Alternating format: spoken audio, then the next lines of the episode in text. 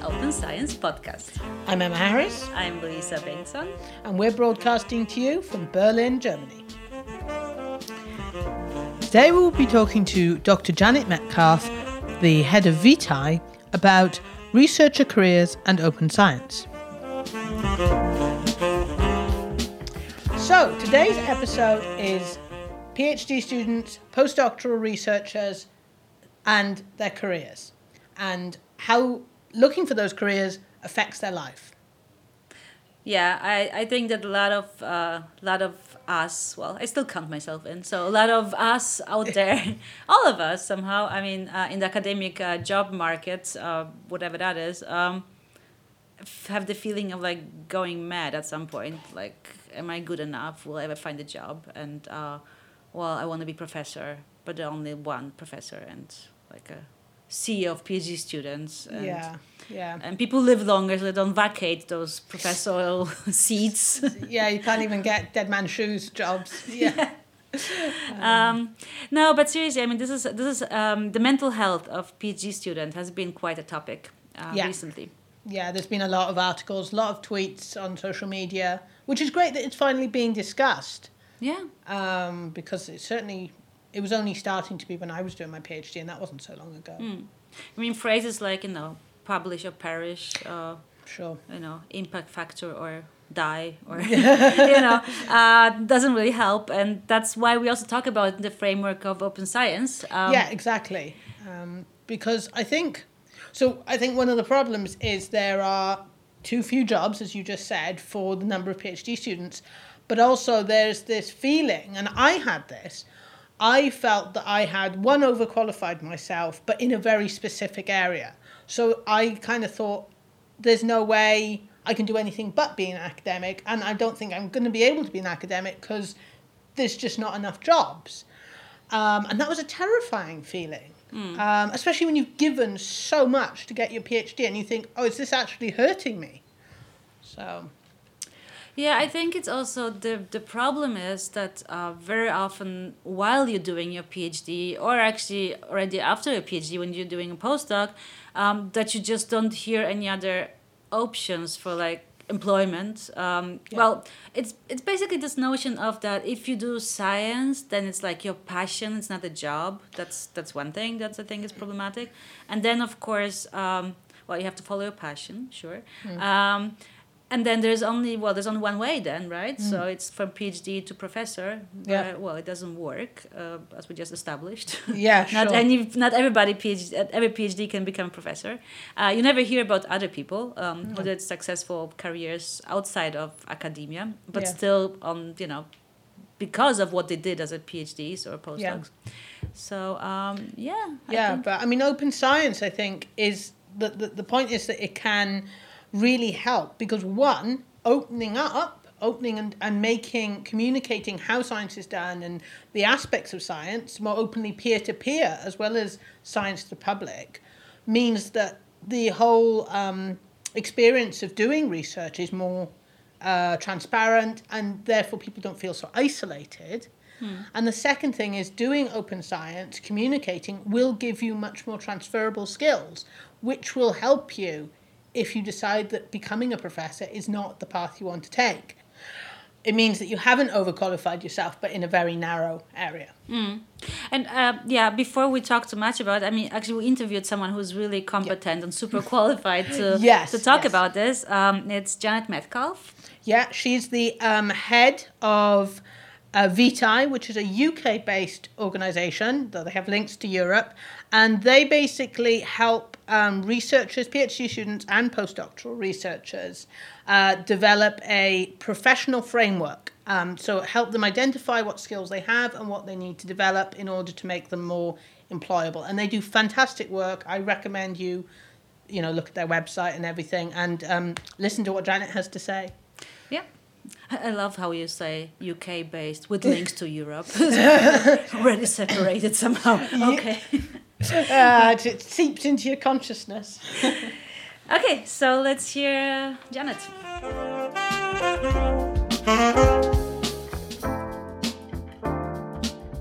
I'm Janet Metcalfe. I'm the head of Vitae, and our program is um, designed to support the professional development of researchers.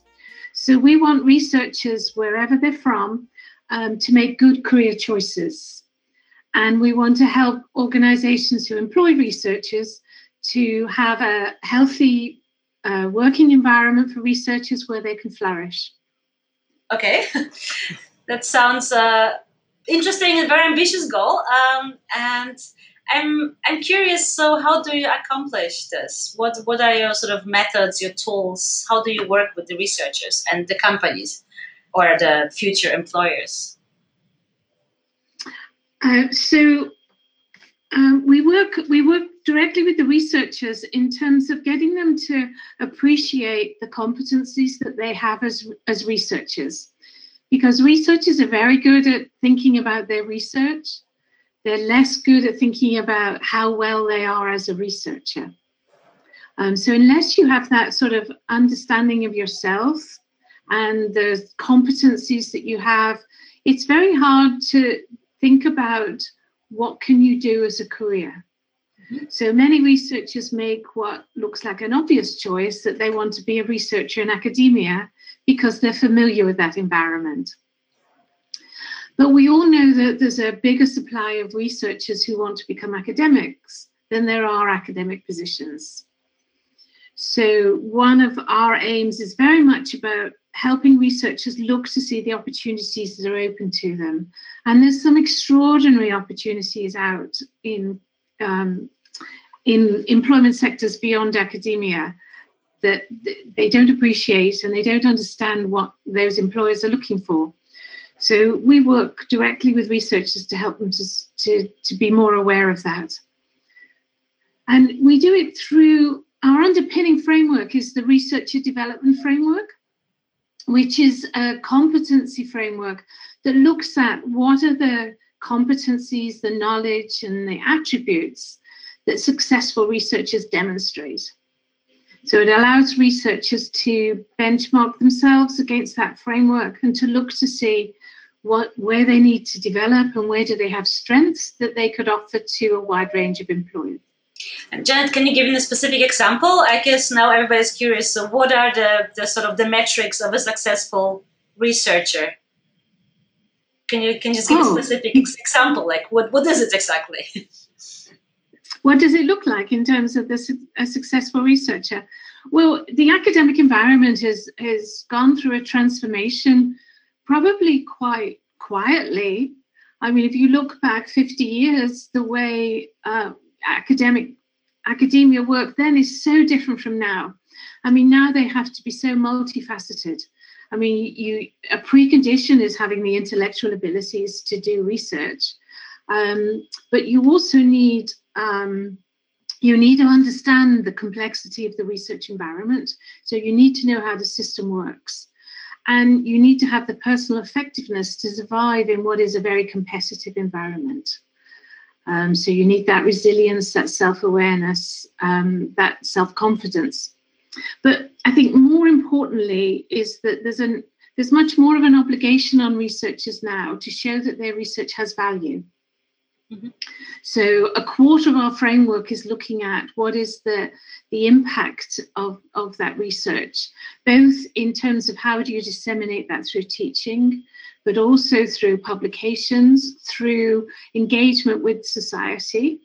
Um, so that taps into the open science agenda in terms of how do you engage society in your research, through how do you support the learning of others, so supervision, through nurturing the careers of researchers. Um, so I think that part of the quadrant is relatively new mm-hmm. in terms of the importance of showing the value of the research. Interesting. I mean, definitely. Uh, yeah. yeah, yeah no. resilience. Yes. Resilience. Yeah, yeah. Uh, I remember that from when I did a PhD. Um, yeah, I mean, so you mentioned uh, companies, and you mentioned the problem that there are more researchers than there are academic jobs. Um, so I'm assuming that part of what Vitae does is to help that transition for researchers from pure academia to um, industry or third sector charities or whatever it may be. Um, and how difficult is that transition to make? So we did some research um, a couple of years ago, which looked at where do postdoctoral researchers go if they don't get academic positions, because there's been quite a lot of attention on doctoral researchers, um, but less so on the postdoctoral researchers. Um, and one of the things we asked that community that responded to our survey is what did you find most difficult in making the transition out of academia? And interestingly, what came through there, the hardest decision was deciding to look. Yeah. yeah. So that's what they found so difficult because so much of um, this their personal and social identity is tied up with the ambition to become an academic that acknowledging that maybe you needed to look at alternative careers was actually you know psychologically most difficult for them um, i think the other the other part of it is knowing uh, what you want to do and whether you've got the capacity to do it. And again that comes back to being self-aware in terms of you know what are your own values? What do you enjoy doing? And what are the competencies you have to offer to employers? And how do you do that? How do you talk to employers in a language that they'll understand? So what so sorry what competencies are employers looking for i mean except of the sort of traditional like i'm thinking life science researchers moving to a life science uh, biotech company that's kind of still sort of staying the same uh, playing field in a way. Uh, but moving maybe to other types of companies, like outside of your direct field um, of PhD, uh, what competencies would you say are the most important then for this, uh, yeah, getting the job basically? Okay, so we've recently completed a project um, for the EURAXESS, a European project, and we asked employers across Europe what did they value in highly skilled employees? And this was both companies who were research and development intensive, but also um, more generic companies that were looking for generic employees. Um, and um, the things that were coming out in terms of what employers were looking for, I mean, they value the problem solving skills and the research skills that, that researchers can bring. Um, they certainly value the sub, subject expertise if they're looking for R&D employees. But they're also looking for people who are um, really good at innovation, good at creativity, self-organization. Um, emotional intelligence came high up on the list as well. Mm-hmm. And how do you how do you train emotional intelligence during your PhD? I mean, I'm assuming like this is a set of skills that you can acquire to look for a different job, basically to be employable. Um, how do you train emotional intelligence? Um, it's not so much about training. I think it's more about self awareness. So, you know, quite a lot of the exercises we do in terms of our training courses is is is working in groups. And actually working in groups is really important. But what's so important about that is to know how you work in a group what are the behaviors you exhibit? And what is the impact of your behaviors on other people? Hmm. So, emotional intelligence is about understanding your relationship with other people. And I think that giving them the opportunity to both work in groups and then reflect on their working and have other people tell them what they'd learned about that person working with them you know sort of giving them honest feedback in a, in a confidential and safe manner. Is really can be really illuminating for researchers you know that they've not sat back and thought about you know who how do i how do i impact on other people?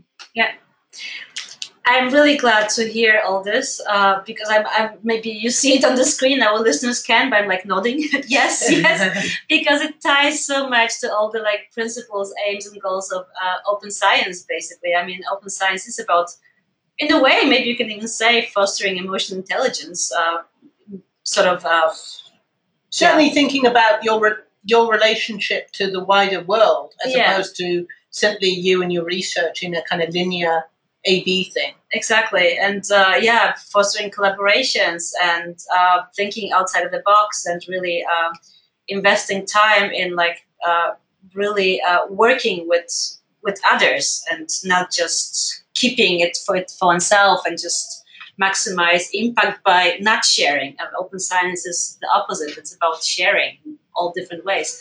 So uh, I'm really glad that you that you're talking about this because it seems like um, yeah, um, open science is not just about um, making the science better, but actually it's a clear uh, career promoting um, activity in a way, uh, if just taking on the individual level, like for, for the researchers themselves. Absolutely, absolutely. I mean, building, uh, being collaborative and building networks is so important in the research environment. And so, engaging in something like open science, you need to learn how to collaborate with a lot of different people who are maybe at different levels or different levels of understanding um, or different attitudes from what you may have. And I think the challenge of doing that can can be brought back into your more classical research environment in terms of making you a better researcher. Yeah. And I mean, you mentioned resilience, and I mean, there's been a lot of stuff in on Twitter that I, on the feeds that I follow anyway about the, the, the mental health of researchers and how isolated they can become. I guess maybe that's slightly better when you're working in a lab and you've got a group, but especially humanities yeah. PhDs, you know, you don't see anyone for weeks at a time. It's horrible.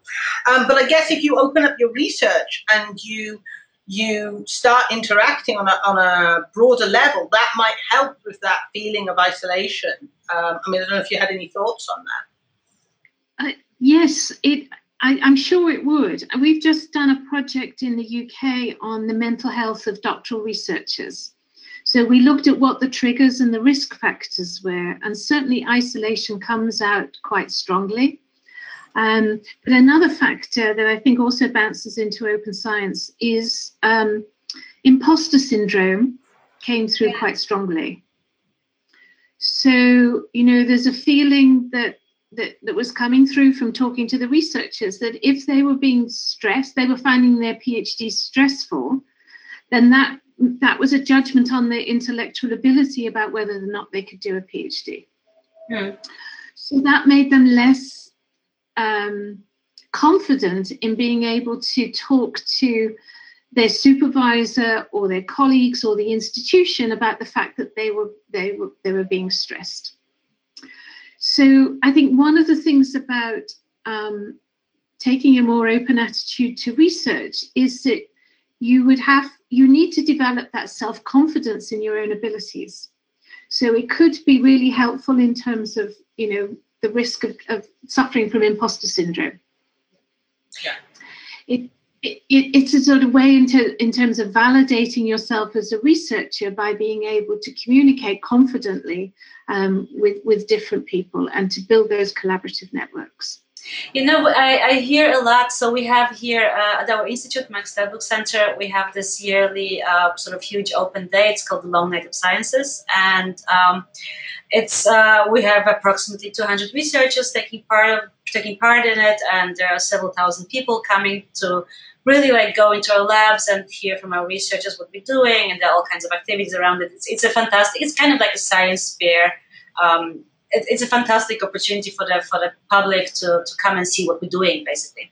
Um, and since a couple years, um, I'm uh, when I'm talking to researchers to recruit them for this activity, basically now they're volunteering um, because they're saying it's really good. I mean, anyways, they feel it's important for the to show the taxpayer what they're doing. But apart from that, it's really good for their mental health because uh, on that day there are thousands of people coming here and telling them basically cool it's really fascinating what you're doing and keep up this fantastic mm.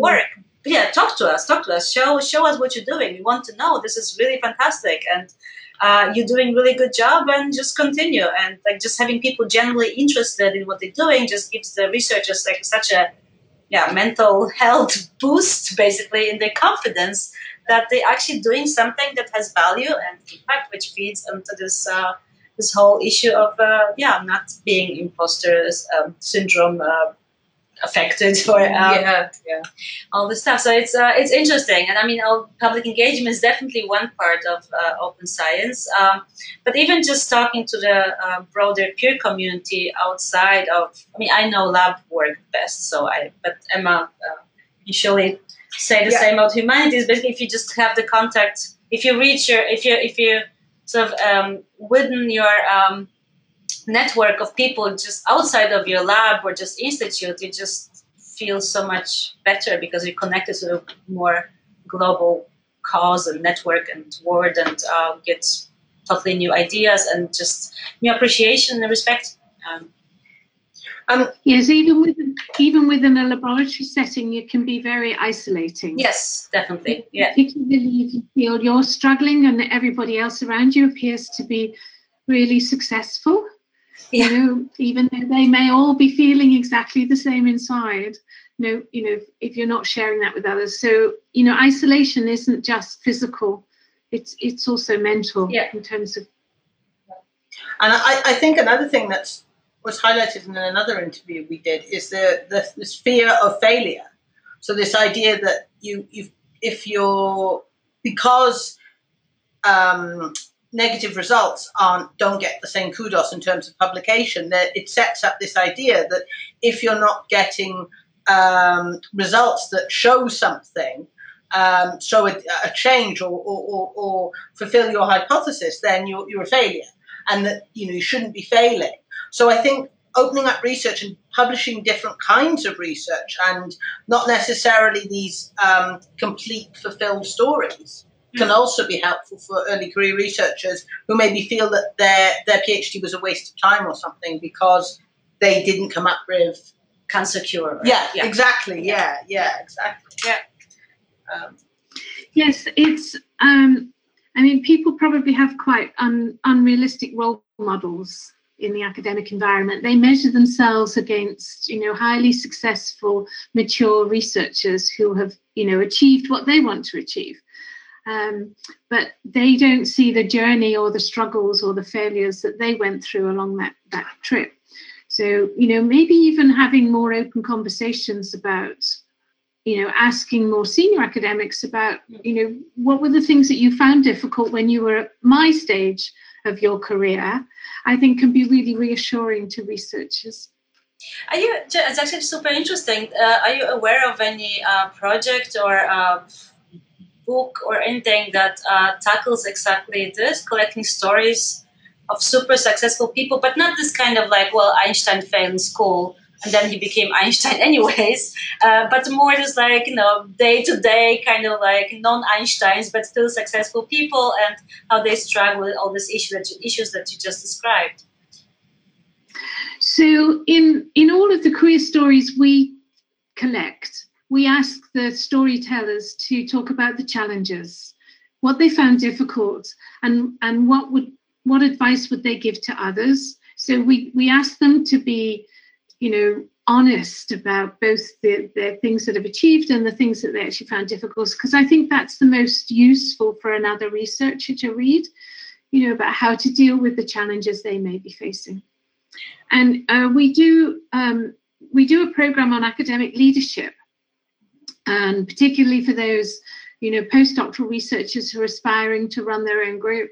And we ask them to go and interview other academic leaders and ask them about the challenges they face as well. So to get get behind the story of their cv I mean, everybody only writes the positive element of the cv what's the story behind getting there? The Yeah. more open CV that should be included in the Ah, open yeah, science. right. Definitely. Open CV, yeah. Yeah, I mean, I I've talked to a few researchers just since I've been here. I mean, I guess because I kind of look like I recently did my my PhD, so people maybe think I I, I kind of know what I'm talking about. Um, but I mean, and and you know, I've had a few people say, you know, they're really struggling and they're thinking maybe leaving academia and. Um, that they they think, and the saddest thing I, I heard was that they, they felt that their entire PhD was a waste of time. And, you know, I was trying to tell them that, you know, it's not. I mean, I'm so far from my, my the subject of my PhD. And yet I would never say it was a waste of time. Um, and I think, but I mean, I think having those open conversations and talking about that kind of thing and communicating that is, is just, it's, it's really important. And I think aspects of open science that allow you to maybe see things from a different perspective, like citizen science, uh, like public engagement projects um, can can really open your eyes to to the fact that there's not one path and that there's not it's not a zero sum game you know? Yeah so i think i mean a lot of that's around the transferability of the competencies you develop as a researcher into different contexts. Mm. and you know people when they're doing their phd they tend to measure their phd in terms of the research results at the end of it but actually the most important product from a phd is the person so if they reflect back on the person that they were they were before they started against the person they were when they came out of it, they'll see it's been a transformational experience for them personally. And I think that's the message that we need to to embed in in academia that that not only is the PhD a training of an individual, it's not about the research. The research is just the mechanism by which you train somebody but the, the, the product of research itself, of the whole research endeavor, is the talented people that come out of it. Because knowledge has got such a short half life now Hmm. that it's the people that are the important output.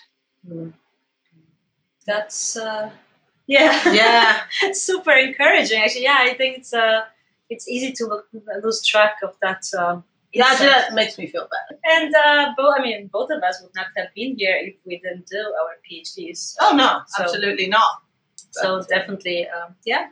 I can give you a personal example because I, when I did my PhD, within the first year, I decided I wasn't going to become an academic. That I didn't want to do that.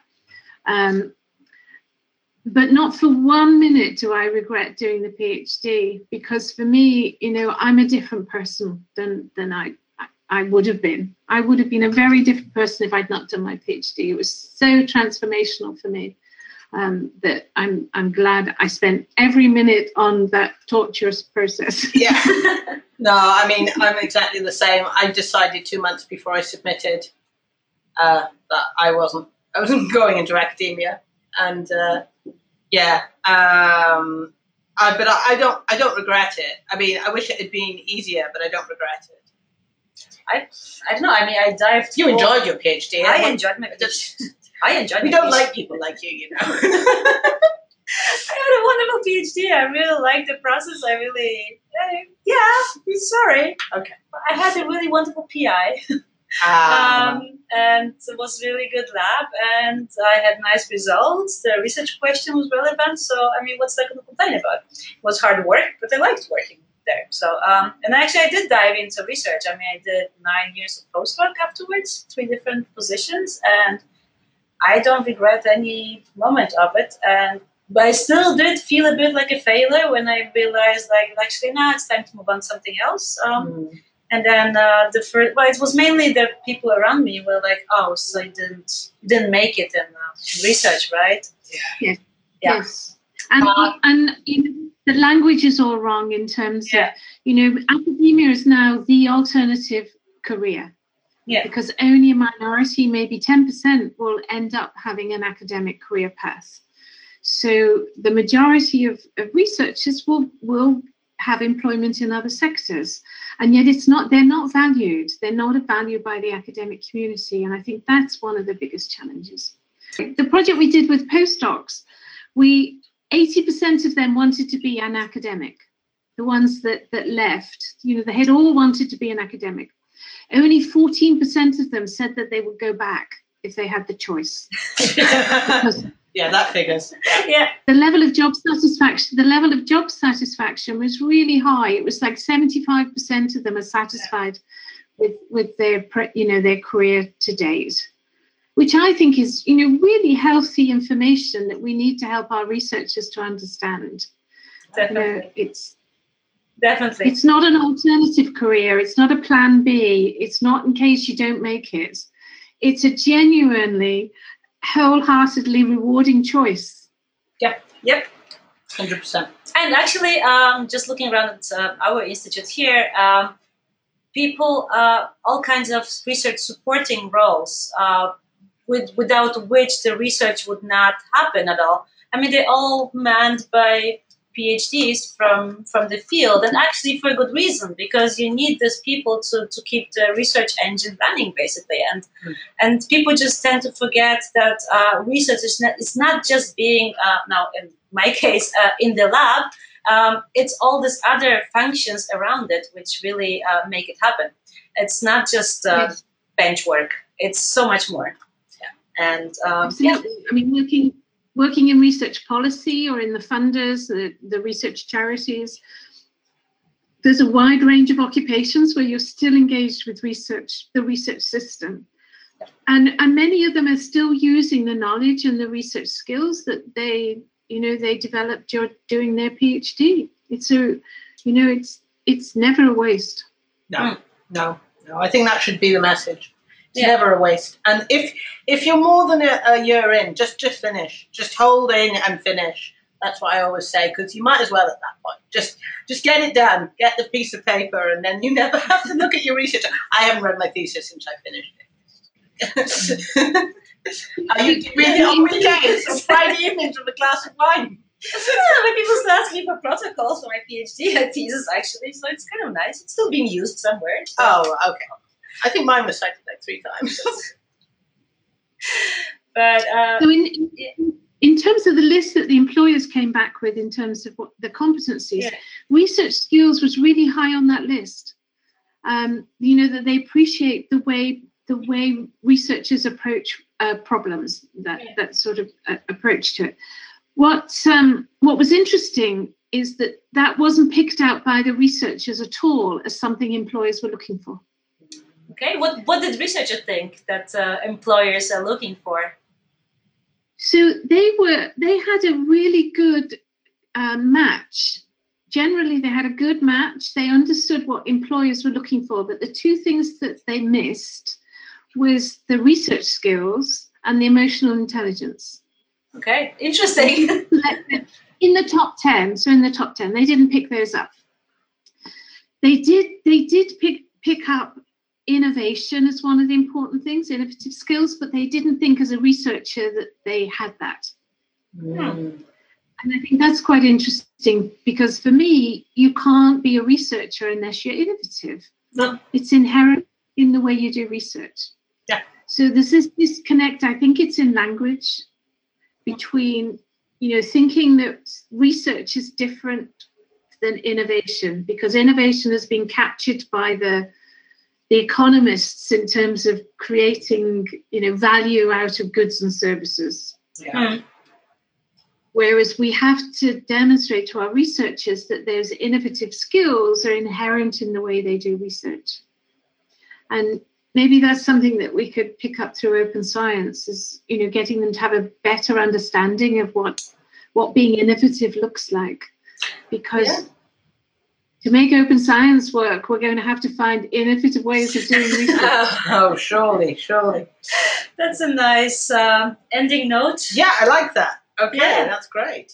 Thank you very much, Janet. It was really very nice, very interesting. One thing that really grabbed me about that was that the work that Vitae are doing are helping PhD researchers and postdoctoral researchers to realize their potential and to realize that there are other things they can be doing. Yeah, but you know, uh, PhDs are creative people, uh, researchers. You know, there's. Um, do, you, do you remember a couple years ago there was this hashtag trending on Twitter, the oh, overly yeah. honest methods? Right. Yeah. Yeah. Oh my goodness! Great. I, rec- I recognize every single one of them. I'm laughing so hard every time I look it up. Um, there are more of those, right? I mean, it yeah, seems like there's there's, um, there's at academic chatter, which is um, mm-hmm. kind of that kind of thing. And then uh, hashtag PhD Life, uh, hashtag honest, P- honest PhD, hashtag PhD Chat. Mm. All of those are kind of a, the similar kind of thing. And then, of course, there's the wonderful PhD comics, oh, yeah. which personally helped me get through my PhD because I literally read them and I went, oh, everybody feels like this. it's okay. Yeah. Uh, so, I mean, social media is a great way um, to connect. I mean, that is one of the benefits of living in kind of the digital age. You know, you can have a conversation with someone across the world who's going through the same problems you are. You are not just limited to your lab, or if you're doing a humanities PhD, your tiny little desk.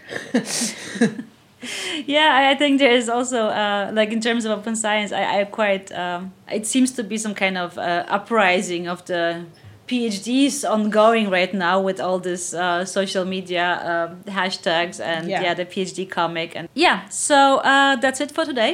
Yep.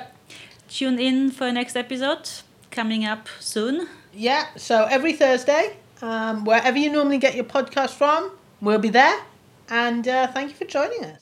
Follow us on Twitter at OOSP, that's Orion Open Science Podcast, um, or drop us an email at orion at mdc berlin.de, or for the German listeners, orion at mdc berlin.de. The show is brought to you by the EU funded Orion Open Science Project. The music is written and produced by Fabio De Miguel. Sound mixing is done by Paolo Oliveira. You can get the podcast from wherever you normally get your podcast from, and it's available every Thursday. Thank you for listening. Join us next week. Bye. Bye.